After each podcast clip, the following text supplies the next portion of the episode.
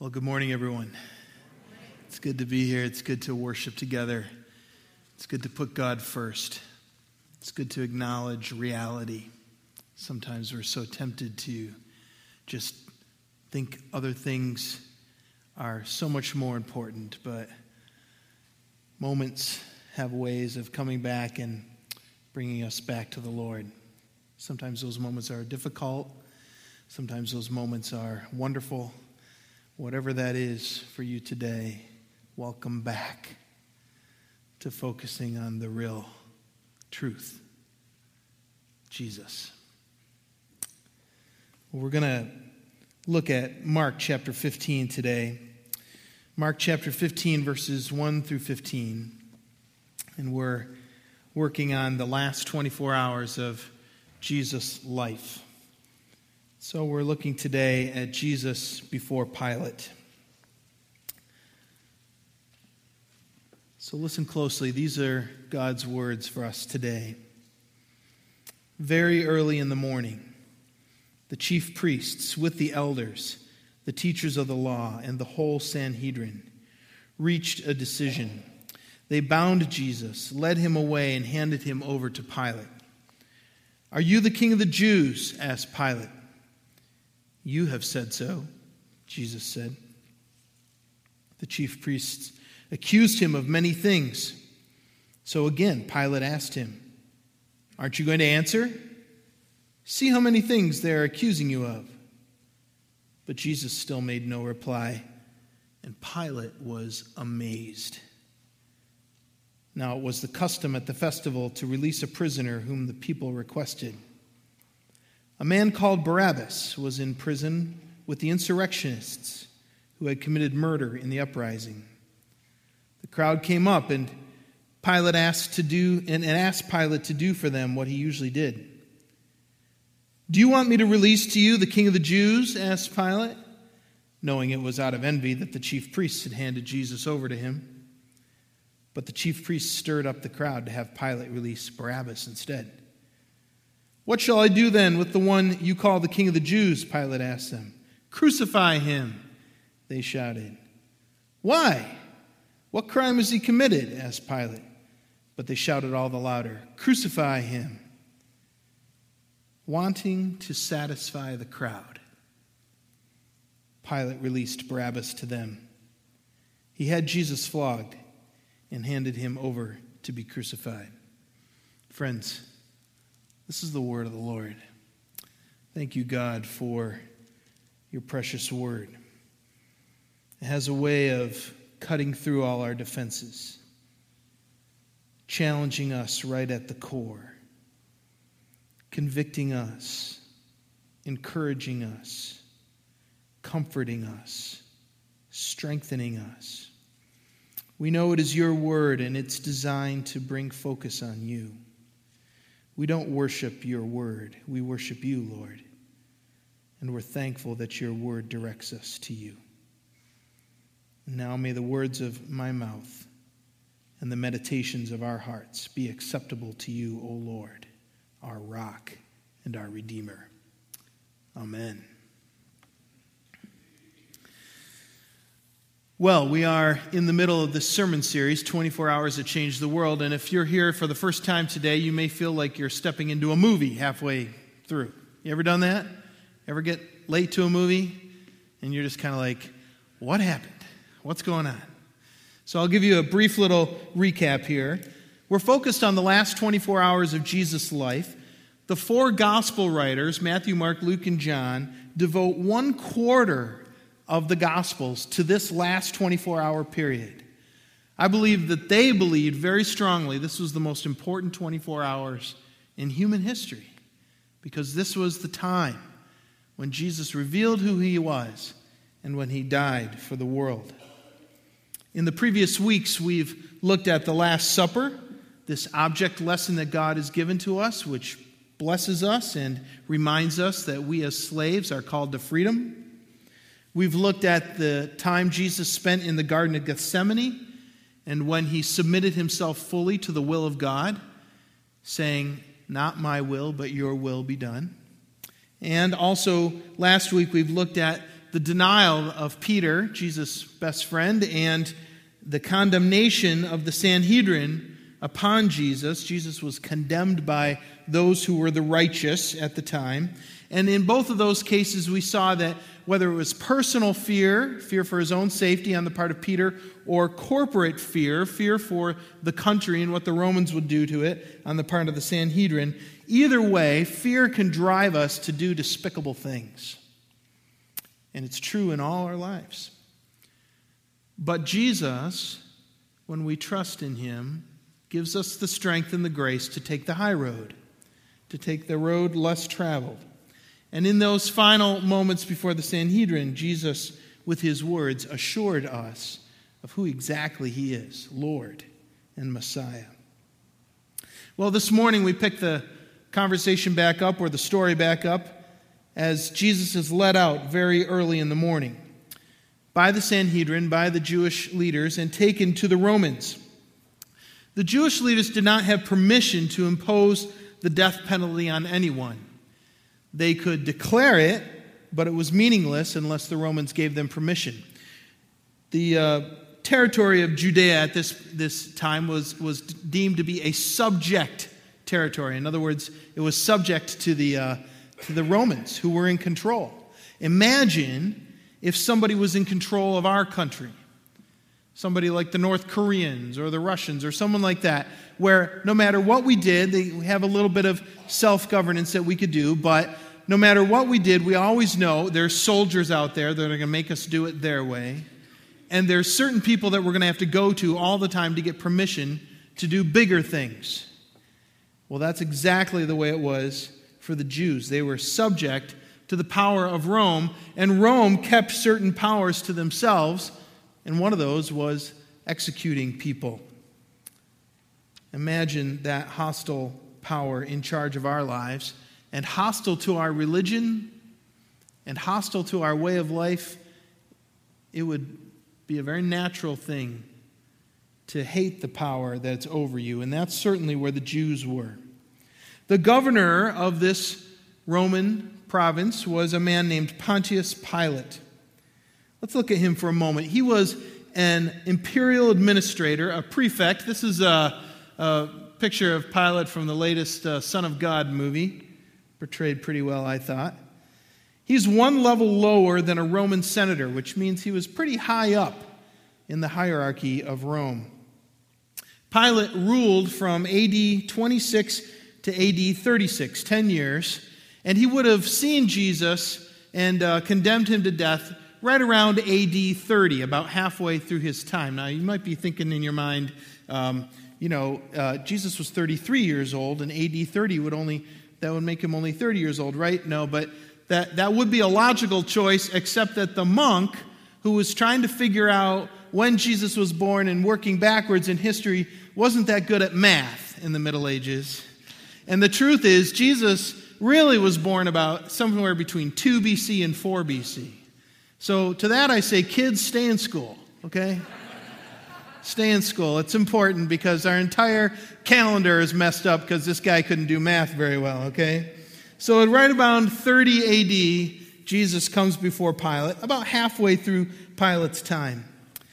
Commentator Edward Markart has summarized, and I'm going to use this uh, this morning, a lot of information uh, from Philo, who was a Jewish uh, theologian and historian, and Josephus, a Roman historian at that time. They, they tell us a lot about who Pilate was and the kind of situation he was dealing with. The mood at the time that Pilate was in Judea was this completely polarized mood. Now, I know when you watch the news, you're like, is our country just totally shot? You know, total polarization, right? But no. We might be polarized, but these guys were polarized like hatred, like riots all the time. In fact, Pilate had to put down 32 major riots in the 10 years that he was the prefect or the governor of Judea. That's three major riots per year. Good times. I mean, Pilate was not a happy guy. The Jews hated the Romans, and the Romans hated the Jews. The Jews hated Roman taxes, they hated Roman insensitivities to their religion. They hated the fact that they were constantly subject to them, and therefore they were very, very tempted to riot. And it was very often, as I said, on a major scale. I mean, certainly there were minor things happening all the time. And especially this is true of the Galileans, the folks from the outer edges who were a little bit more empowered because it was like, you know, hey, they're far away. We could do something big up here and maybe they won't notice. And um, so, therefore, Jesus was all the more suspect because he was from Galilee. Let me tell you about three of these riots that Pilate had to deal with. The first one went like this The Jews were absolutely committed to the second commandment of the Old uh, Testament, the, the Ten Commandments, and that is, you shall have no graven images of God. And if somebody did have a graven image of God, some kind of idol, then the Jews were very much against that. Well, Pilate married a relative of Caesar, Tiberius Caesar, and therefore he was given the governorship of Judea and Jerusalem as a wedding present. Now, did you ever get a wedding present you really didn't like very much? I, I think Pilate probably thought it was a great deal until he got there and found out how cantankerous everybody was. He becomes governor, and against the recommendation of others who knew a lot better than him, Pilate rides into town, into Jerusalem, with his troops, with all their standards or their flagpoles, bearing not just the average uh, eagle, and I think we've got a picture of it. Yeah, this would be like a Roman standard here, and it would typically have an eagle on top. But Pilate, because he was a relative now of Caesar through marriage, he had the bust of Caesar, or it was a figurine of Caesar, on the top of one of these standards. Now, no Roman governor had done this before because they'd all been smart enough to realize that if we do that, the Jews are going to immediately translate that into idol. Well, Pilate was like, oh, yeah, I don't care. Well, he started to care really fast because hundreds and hundreds of Jews showed up at his house in Jerusalem. They staged this major sit in, kind of like college students, you know, doing a sit in at a administration building somewhere or something. They're all sitting there. They sit there for six days. They're chanting, they're, you know, doing all this stuff. And finally, Pilate sends his troops out, and the troops surround these hundreds and hundreds, couple thousand people, and they say, Look, you all leave right now, or we're going to kill you. And the Jews did this amazing thing. They all lay down on the ground and held their necks up. And Pilate, realizing, I cannot kill like two, 3,000 people right here, he relented. He told the soldiers to step aside. He took the busts or the, uh, the uh, figurines of Caesar off of his standards, and everybody went home. Round one to the Jews, 31 more rounds to go. Pilate, uh, he was astonished by that act. I think that was the moment when he realized these people are really serious about their religion. The second riot happened when Jerusalem, which was uh, like, like today's desert southwest in America, struggling for water all the time, uh, they were in that situation, and Pilate needed to build an aqueduct, and uh, that was going to bring water into the city, and he didn't have the money. Uh, he didn't have some federal system that he could go to to get funds, and so he basically walked into the temple treasury and took the money. It's kind of like whether he stole it or borrowed it, it didn't really matter because it completely incensed the people at that time. This was their sacred money. This is the money that they had specifically given to God. And Pilate walks in, takes that money to build an aqueduct. The uh, crowd, huge, huge riot. This time, Pilate's sick of all the folks who are rioting. And so he sends his soldiers out dressed as civilians with um, their weapons underneath their cloaks. And at a given signal, the soldiers pulled out their weapons and slaughtered hundreds and hundreds of Jews right there in front of the temple.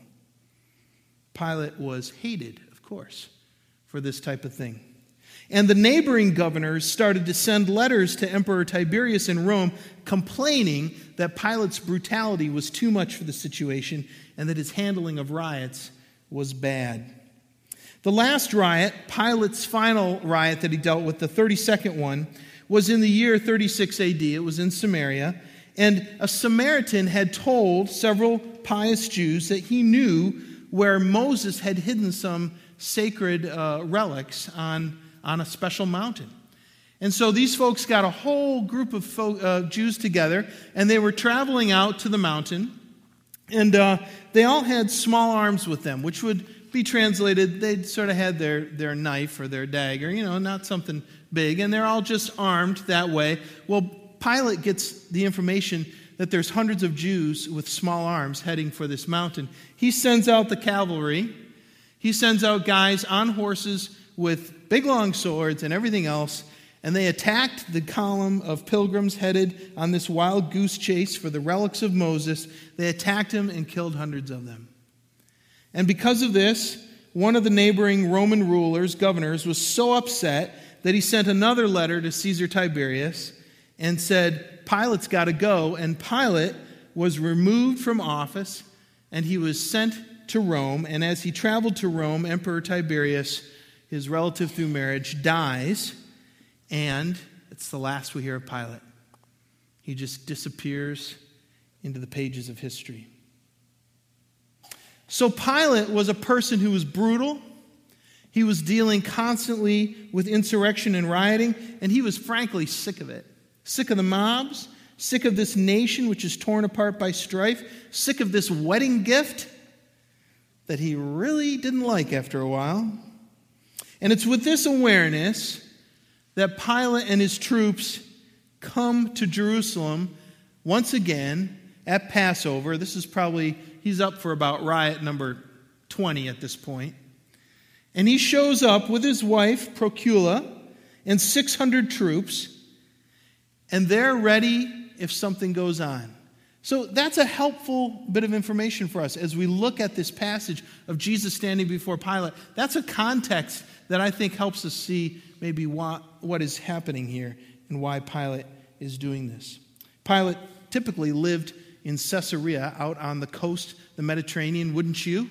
I mean, come on. He lived on the seacoast. It was nice. There were nice breezes. He'd go swimming every day. And, uh, but when times got a little bit crazy, he'd head into Jerusalem with his troops. He has 600 troops, which was considered enough to control the two to three million pilgrims that were there for Passover. Thursday night, nothing happens. Everything seems good. Friday morning, it all hits the fan. First thing in the morning, the Jewish leaders show up at daybreak. Why? Because Roman officials started their work at daybreak. Court was held immediately at sunrise. If the Sanhedrin had met in the morning and brought Jesus later in the day before Pilate, then uh, he would have been uh, off on his other activities, and court would have been over. They would have missed court. So that's why it says, very early in the morning, they bring Jesus. And the fact that Pilate's first question to him is, Are you the king of the Jews? means that the Sanhedrin has brought Jesus not as a blasphemer, which is exactly what they condemned him of in their secret court, being a person who inappropriately claimed to be Messiah. That, that's not why they bring him they bring him and, and, and condemn him or, uh, and claim that he is a potential political threat. He's a person who would be king. He's a person who wants to be a Messiah, a political Messiah. That's why Pilate says, Are you the king of the Jews? See, they knew that Messiah, the anointed one, the king of the Jews, that that had sort of the spiritual meaning, but it also had this meaning that would be very threatening to the Roman government. Now, the irony is this one of the reasons they rejected Jesus as true Messiah is that he wasn't political enough. He was a person who was talking about a kingdom that wasn't rising up and kicking out the Romans. And so that would be one of the reasons why the Sanhedrin would say, well, this guy can't be the real thing. Because we can't have a king who would still allow Romans to be in charge, so he can't be real. But when they bring him to the Romans, because remember they have to get permission from Pilate, to execute this guy. The Romans have to do the executing. When they bring him there, what do they say? They say, This guy's a threat to your political stability here in Judea. He's a guy who wants to be king, king of the Jews. Ah, that's amazing to me. I mean, the irony is incredible. He's, he's not political enough, so they think he's not the real deal. But when they bring him to Pilate to get rid of him, they claim he's all about politics. Isn't that interesting? How that works. Pilate says, Are you the king of the Jews? And Jesus answers to him, You have said so. Wow. That's a really interesting answer, isn't it? If you were on trial for your life and somebody accused you of something, would you give a cryptic answer like that? If he says, Yes, I'm the king of the Jews, he knows Pilate will say, Okay, well, kill him, because he's a potential threat. If he says, No, I'm not the king of the Jews, that wouldn't be true, would it? It would be a lie. And Jesus isn't going to lie about it. Instead, he turns the choice back on Pilate. He says, That's what you said. That's what you said. In other words, he's saying, You're going to have to figure it out for yourself. Now, think about the bravery of that kind of a stand in a moment in which he is on trial for his life. I mean, Pilate asked Jesus, You know, are you going to stand up against all these accusations that have been made? Are you going to defend yourself in any way? And except for saying, You've said I'm king of the Jews, he says nothing else. They accuse him of tons of things. He says nothing else. And it says Pilate was utterly amazed. If you, have you ever been accused of something you didn't do? Did you leave the car out to get covered by snow this morning? Did you eat the last Oreo? I mean, there's a lot of things we can be accused of, right? And if that's the truth, don't if it's if it's not true, aren't you quick to defend yourself? No, I didn't do that. Come on, that was somebody else.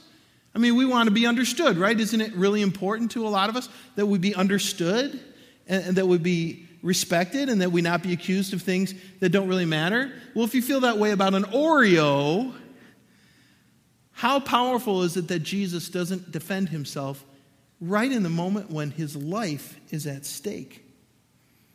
It reminds me of Isaiah 53 7.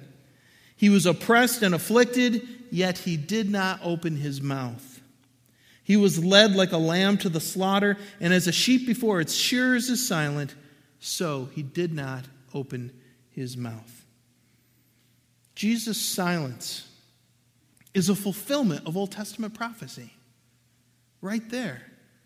The fact that he allowed himself to remain silent and not defend himself in this crucial moment in his life. Mark really emphasizes this. In Mark, Jesus only speaks to the Sanhedrin and to Pilate one time each. Now, we have other gospel accounts, and Mark isn't uh, um, saying that those accounts aren't right, but he's giving us his account. And what he's emphasizing is Jesus did not defend himself. In a moment when he could have, he does not defend himself. The commentator J.C. Riley says the first Adam was rightly accused of sin, and he responded with numerous excuses. But the second Adam, and Jesus is often called by theologians the second Adam, the second Adam was wrongly accused, and he responded with silent endurance. Pilate questions Jesus and finds no guilt in him. Jesus is innocent of the charges that have been brought against him, and Pilate can see through the sham. He sees, he gets it. He understands that this guy is basically a scapegoat, that for some reason that he probably doesn't understand, these chief priests and teachers of the law want to get rid of Jesus, and they want Pilate to do it for him. Now remember, Pilate hated the Jews, and the Jews hated Pilate. So it's not like Pilate wants to help them out. I mean, probably the moment he figured out that they wanted him to do this, he was inclined to say, Oh, yeah? You want me to do this? Well, let me just see. Maybe I won't, just to spite you. And so Pilate is questioning and he's wondering. And he, of course, knows that they don't care about Rome.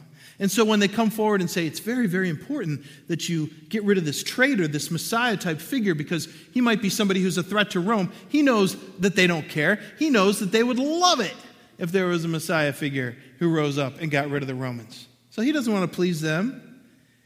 He's reluctant. He's reluctant to get rid of this innocent guy.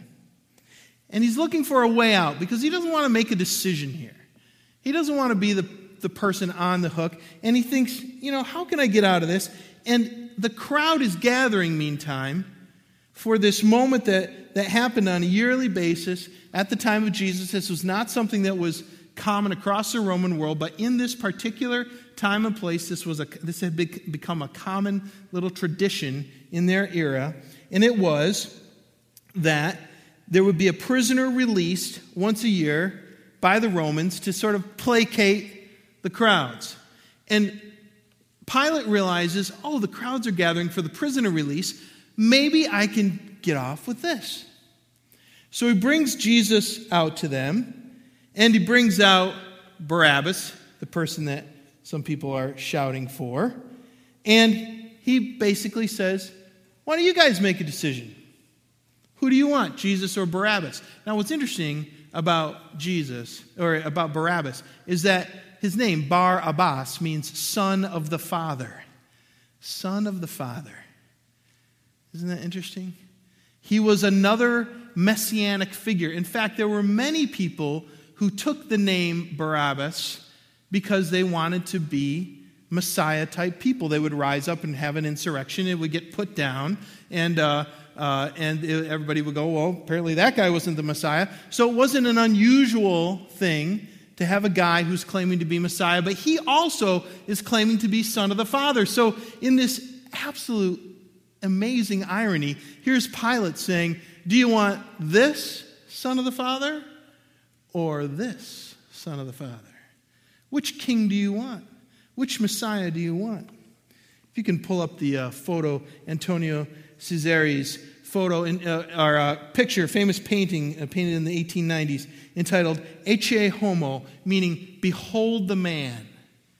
And here we see it from the perspective back looking from, from behind, here's Pilate leaning over to the crowd, saying, Behold the man, Jesus, the King of the Jews. Do you want me to let him go? And what's interesting about this is that the perspective we have is sort of of the guy who's on deck. It's almost like Barabbas is standing there. Jesus is the first offering. Do you want the King of the Jews? And they're all going to shout something. We know it's no. And then Barabbas is going to be brought forward. He's going to say, Do you want Barabbas, son of the Father? You're revolutionary involved in insurrection and murder. And they're going to shout, Yes, we want Barabbas. The choice of Jesus or Barabbas, that's a choice before us all, isn't it? Do we really want Jesus?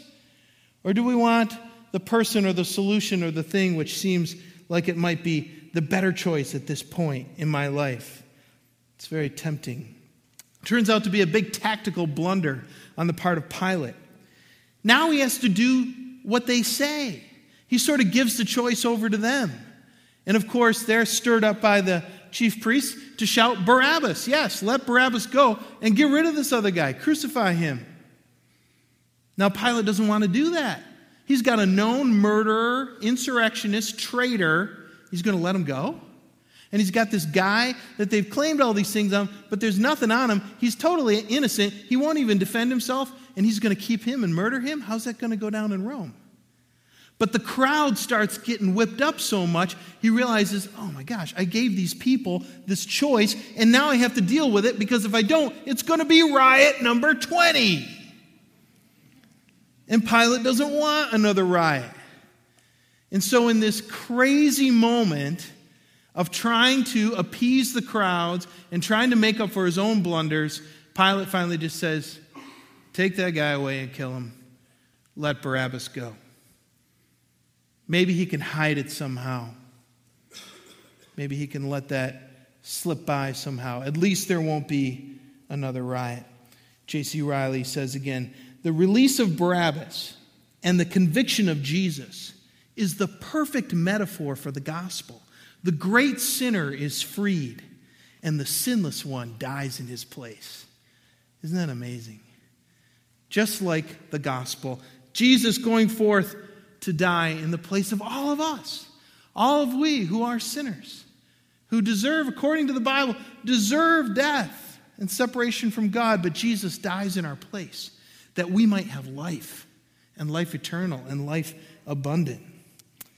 Pilate, caught in the middle, lets Jesus go to his death.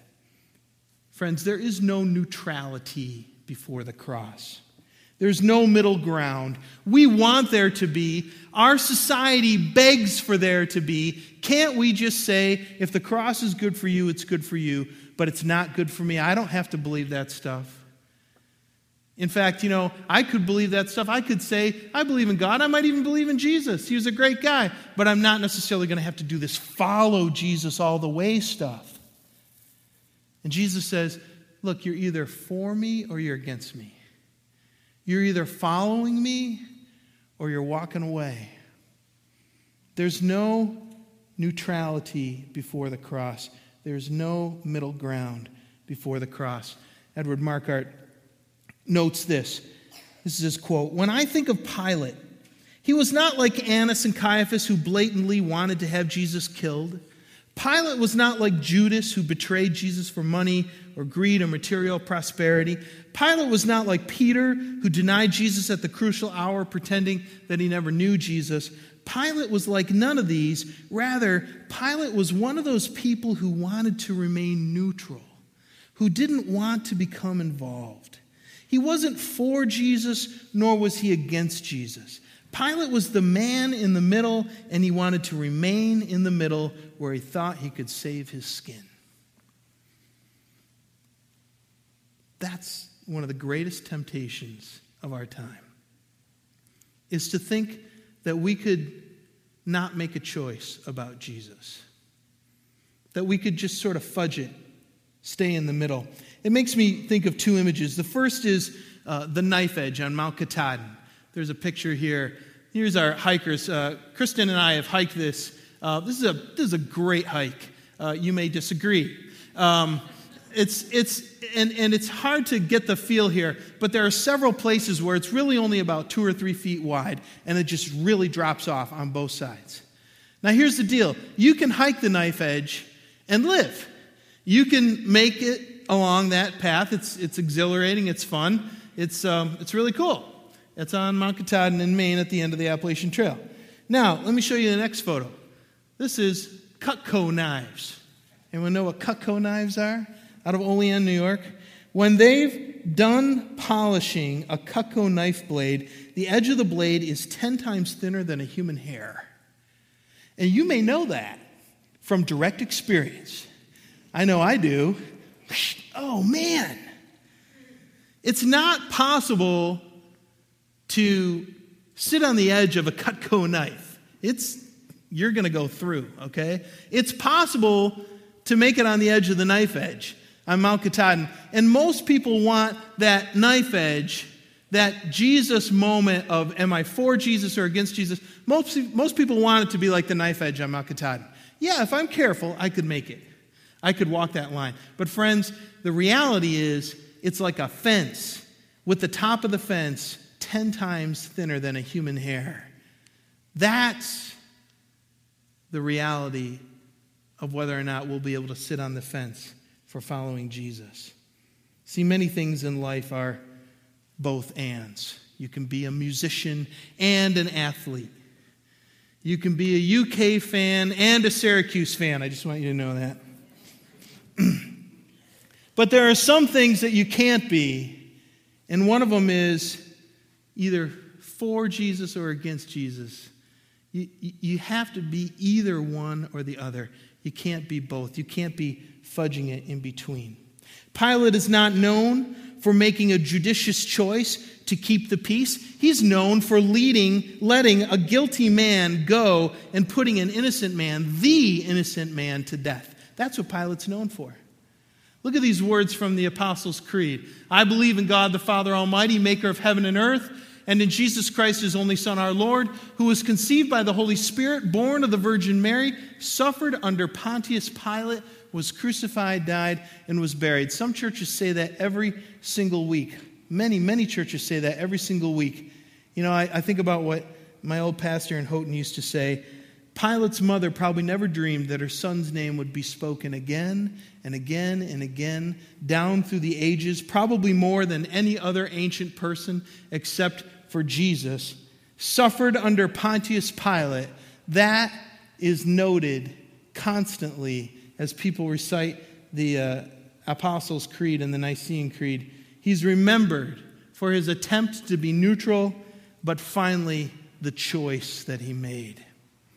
See, even Pilate, who wanted to be neutral, is forced into a choice in which push comes to shove. He says, Let that guy go.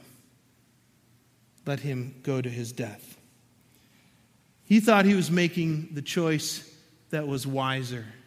He thought, Rome or this person, obviously Rome. And I want to point out to you that the importance of Rome versus the importance of Christianity is exemplified in the fact that we name our sons Paul and our dogs Nero. You like that? Pilate made the wrong choice. That great Canadian philosopher, Geddy Lee, anyone know who that is? He lead singer for Rush. You know that great Canadian philosopher?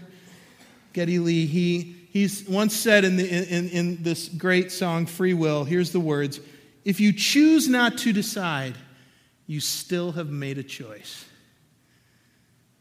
Friends, there's a lot of us out here who are saying, I, I don't want to necessarily be all in. Can I live my life with a little church and Jesus sort of sprinkled on top, but then I get to kind of make all the other choices? And Jesus says, Are you with me or aren't you? It's like a Cutco knife. If you choose not to decide, you still have made a choice. I don't get all my philosophy from Rush, but once in a while they got some good stuff. Jesus forces us into a choice. And I don't know where you are today. You might be somebody who is a Christian, you believe, but this all in stuff is kind of much. I want you to know you're trying to balance on a Cutco knife right now. It's going to cut you. Which side? Are you all in or not? You might be somebody who's not ever followed Jesus, and you're saying, Really? It's this much? And the answer is, Mm hmm. But I just want to assure you, it's wonderful. I wouldn't trade it for the world. Following Jesus is the best choice. It saves you from the knife edge. It also saves you from the nightmare of your life without Jesus. Your life where you get to make all the calls we think, man, well, if I get to make the calls, it's going to be great. Now, if, if you've been doing it long enough, you know if you get to make all the calls, it's going to be messed up. But if you turn it over to Jesus, it's worth it. Friends, today, if you choose not to decide, you still made a choice. Where are you? I'm going to ask the band to come forward, and um, it might just be Mike, but that's fine. Uh, and um, going to play a little. We're going to pray and um, just sing a little bit.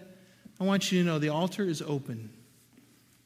If you want to pray about a choice that you're making with Christ, whether you're all in, this is a great place to come and pray. Somebody can pray with you, you can pray by yourself, whatever you'd like. But today, today is the day not to put it off, to make the decision to do what Jesus calls you to do. Is he really the king of the Jews? He looks at us and says, That's what you said. Do you believe it? Let's pray together. God, we're thankful, we're grateful that you came and you sacrificed yourself for us. And we confess that we're tempted. We are so tempted to say, that's really nice, and I'd like that to be a part of my life, but not my whole life, because I'd like to have my foot on the other side somewhat too, where I can have control. And Lord, you don't want us to get cut. You want us to make that choice because you know that without making the choice, we're still chosen against you. God, I just pray that in our lives, right now, we will choose you 100%.